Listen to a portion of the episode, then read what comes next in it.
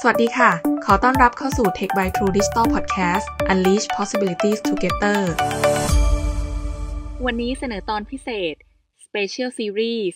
A Day in a Life with True Digital Management ทำงานทำงานทำงาน รู้จักบทบาทหน้าที่ความรับผิดชอบของ Chief Data Analytics Officer โดยคุณเปโดรยูริเอเรซิโอ Chief Analytics and AI Officer จาก True Digital Group ค่ะ Tech by True Digital ขอนำเสนอ Special Series ที่จะพาคุณไปรู้จักกับบทบาทหน้าที่ ความรับผิดชอบ รวมถึงความท้าทายต่างๆ ของเหล่าผู้บริหารระดับสูง ใน Tech Company อย่าง True Digital Group เรามาเริ่มต้นตอนแรกนะคะ ด้วยบทบาทของ Chief Data Analytics Officer ที่ว่ากันว่าเป็นเสมือน Hot Seat ขององค์กร โดยเรานำบทความที่เขียนขึ้นโดยคุณเปโดรยูเริเอเรซิโอ Chief Analytics and AI Officer จาก True Digital Group บนแพลตฟอร์มของ True Analytics Medium ในหัวข้อ The Emerging Role of the Chief Data Analytics Officer มาแปลเป็นภาษาไทยให้ได้ฟังกันค่ะ ซึ่งในบทความนี้นะคะ คุณเปโดรได้เล่าถึงการเป็น Chief Data Analytics and AI Officer หรือว่า CDAO ซึ่งเป็นมาตรฐานใหม่ขององค์กร ที่ดำเนินธุรกิจโดยขับเคลื่อนด้วยข้อมูล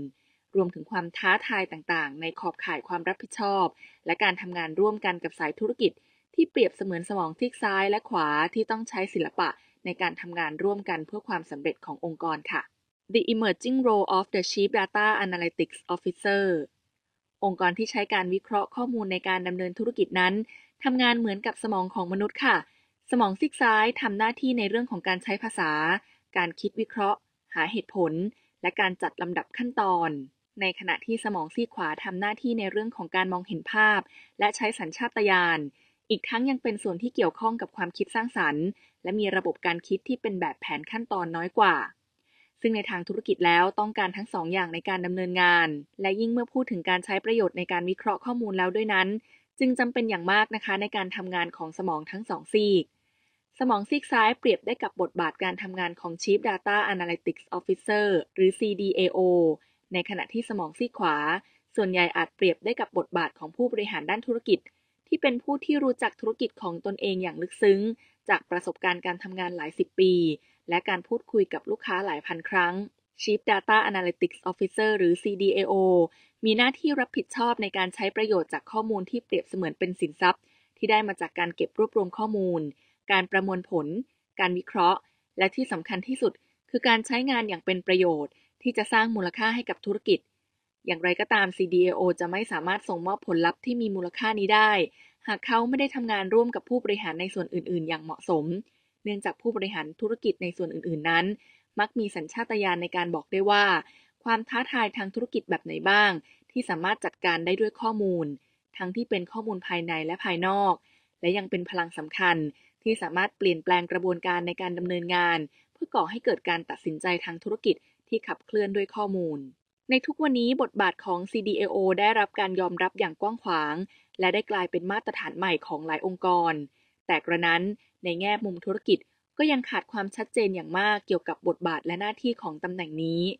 โดยความไม่ชัดเจนนั้นมักเกิดขึ้นจากการค้นหาวิธีที่ดีที่สุด ในการทำงานร่วมกันระหว่างสายธุรกิจ และสายคิดวิเคราะห์ ที่ยังไม่ได้ข้อสรุปแน่ชัด หรือมีสูตรตายตัวนั่นเอง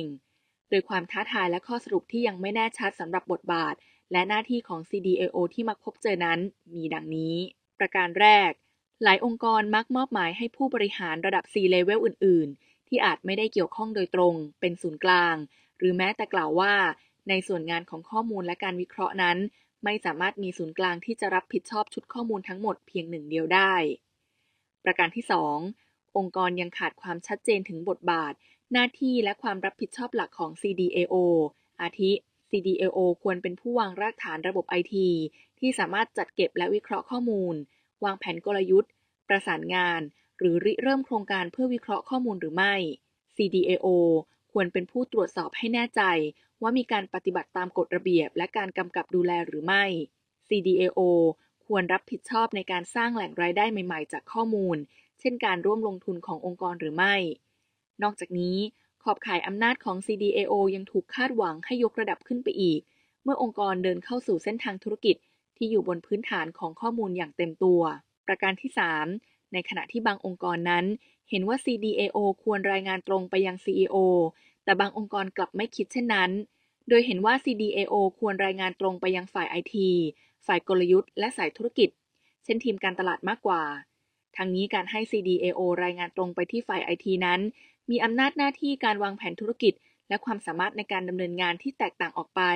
จากการให้รายงานไปที่ฝ่ายการตลาด หรือ CEO เพราะการทำเช่นนี้จะทำให้ CDAO ให้ความสำคัญในการเลือกใช้เทคโนโลยี ที่ช่วยปลดล็อกธุรกิจให้ไปต่อได้ เช่นการใช้เทคโนโลยีคลาวด์เป็นต้น แต่หากให้ CDAO รายงานตรงต่อ CEO นั้น จะเป็นการทำงานแบบที่ให้น้ำหนักไปกับการดำเนินงานที่ขับเคลื่อนด้วยข้อมูล ซึ่งสร้างมูลค่าให้กับธุรกิจมากขึ้น ประการที่ 4 องค์กรต่างๆ ยังมีแนวคิดที่แตกต่างกันว่า